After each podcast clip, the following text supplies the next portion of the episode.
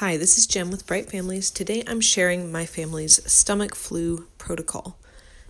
And this seems to have prevented us from having a stomach flu go through the whole family for I don't even know how long. It's been more than a decade since we've had a case where everyone in the family got stomach flu. What would generally happen is two or maybe three people would get something in the course of a week um, but anyway, here's what we do so that people might not throw up at all, even when the bug is in the house, or they might throw up only once. So, first rule in general, and particularly if there's a stomach bug going around, is don't eat when you're not hungry. If you feel weird, you just don't eat. No one in our house is so thin that they're going to waste away if they miss a meal or two. And usually, if a kid throws up, I just start to feel kind of gross by proxy. Maybe it's all in my mind. But my husband does the same thing. If he feels weird, he just doesn't eat. And I think this has saved us probably a lot of trouble. So it can happen that I don't end up eating all day. And then by the end of the day, maybe 5 or 6 p.m., my stomach starts to feel kind of normal again. And I get a normal appetite. And then I eat something very boring like oatmeal or a piece of toast. Something easy to digest. I'm not going to have a meal like spaghetti or anything heavy protein fat if this is a concern. So that's the first strategy in terms of prevention. And again, if the kids say, I don't feel good, I don't feel like eating, I'm not hungry, I don't make meat. Say, you know, I say, Are you tired? Do you feel gross? Yeah, drink some water, take an elderberry gummy, and, you know, go to bed. Now, I don't let them watch movies because then then of course that creates a complicated situation in which they have a lot of different motivations to say they're not feeling well.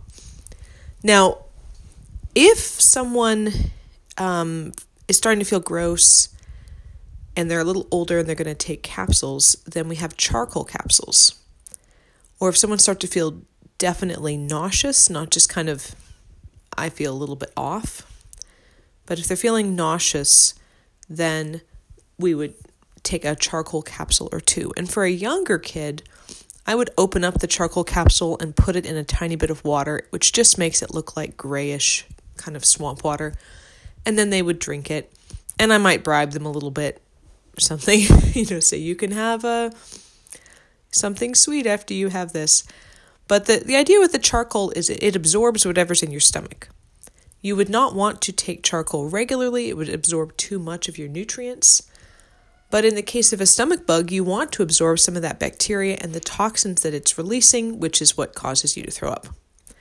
If you've already thrown up once, but you're feeling a little bit okay, you could quickly take a charcoal capsule or two with a very small amount of water, the smallest amount possible, because you don't want to put volume in your stomach and trigger the next round of vomiting. And that seems to be helpful.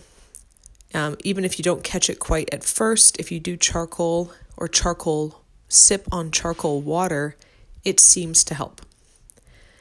Now, the other thing I do, especially for little kids, and this is where we do watch movies, is if they throw up, of course, you're not quite sure if they throw up once whether it's the stomach flu or they're just overtired, and some kids have touchy tummies. So I'm not going to conclude it's the stomach flu because a four year old throws up one time. But either way, I'm going to limit fluids after they throw up. And if it looks like they're actually sick, especially if they th- threw up more than once, I'm not going to let them have any fluids for two hours, which is really, really kind of mean. It's kind of brutal they're very thirsty, right? They'll be telling you they're thirsty.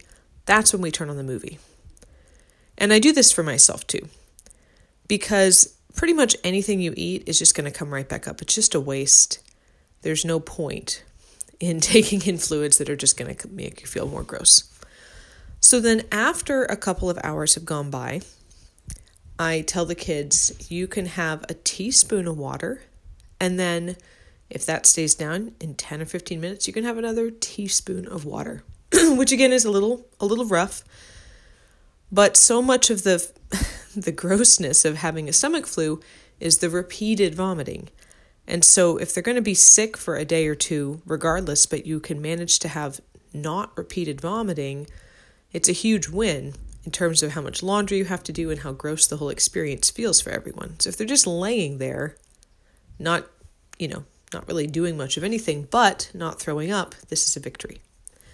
The other thing I realized kind of accidentally for some of my kids a long time ago is that they were continuing to throw up not so much from the stomach virus, but from very low blood sugar.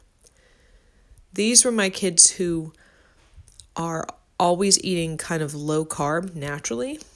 So my guess is they were pretty much in ketosis anyway, and then the stomach flu really pushes them over.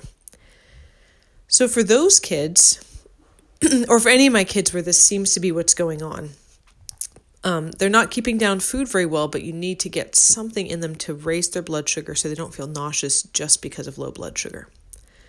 So I give them a little bit of dry sugar, like half a teaspoon or a teaspoon of dry sugar, which again is kind of gross if you are already dehydrated and you have kind of a dry mouth and you want you don't really want dry sugar, but it absorbs so quickly which is, of course, why you don't normally want to eat tons of white sugar, it absorbs so quickly that it can raise your blood sugar without a lot of volume that's going to trigger more vomiting from you, you know, by putting volume in your stomach. So, with the little teaspoons of water and then dry white sugar kind of in between, that has been another tactic that has helped me to keep my little kids' blood sugar up enough that they wouldn't throw up and it works better than popsicles or Gatorade or something where there's more liquid and more volume. It works much, much better. So, using these techniques, when I think back on our family, I cannot remember the last time we had one person throw up um, for more than 12 hours. And in general, usually we've been able to have it be just one, maybe two, maybe three times that some little kid throws up. The adults not it's usually better because they have they understand what's going on. They don't eat when they feel gross. They might be more aware of the whole process and again we take the charcoal. With the kids, they don't necessarily communicate well enough for us to get the charcoal in them. But we do make them sit and not have anything for those couple of hours and then ease into the fluids very, very slowly. And then do that white sugar thing to raise their blood sugar if it seems like that's part of what's going on. So, anyway, this has been really, really helpful for us. I hope it's also helpful for you guys. Of course, in general, the other way to approach this is to do all your general immune boosting things when you have one person that's sick in the house. You can do you know, the elderberry, astragalus, um, zinc lozenges, that sort of thing. And we do have all of that, and we do do that stuff too.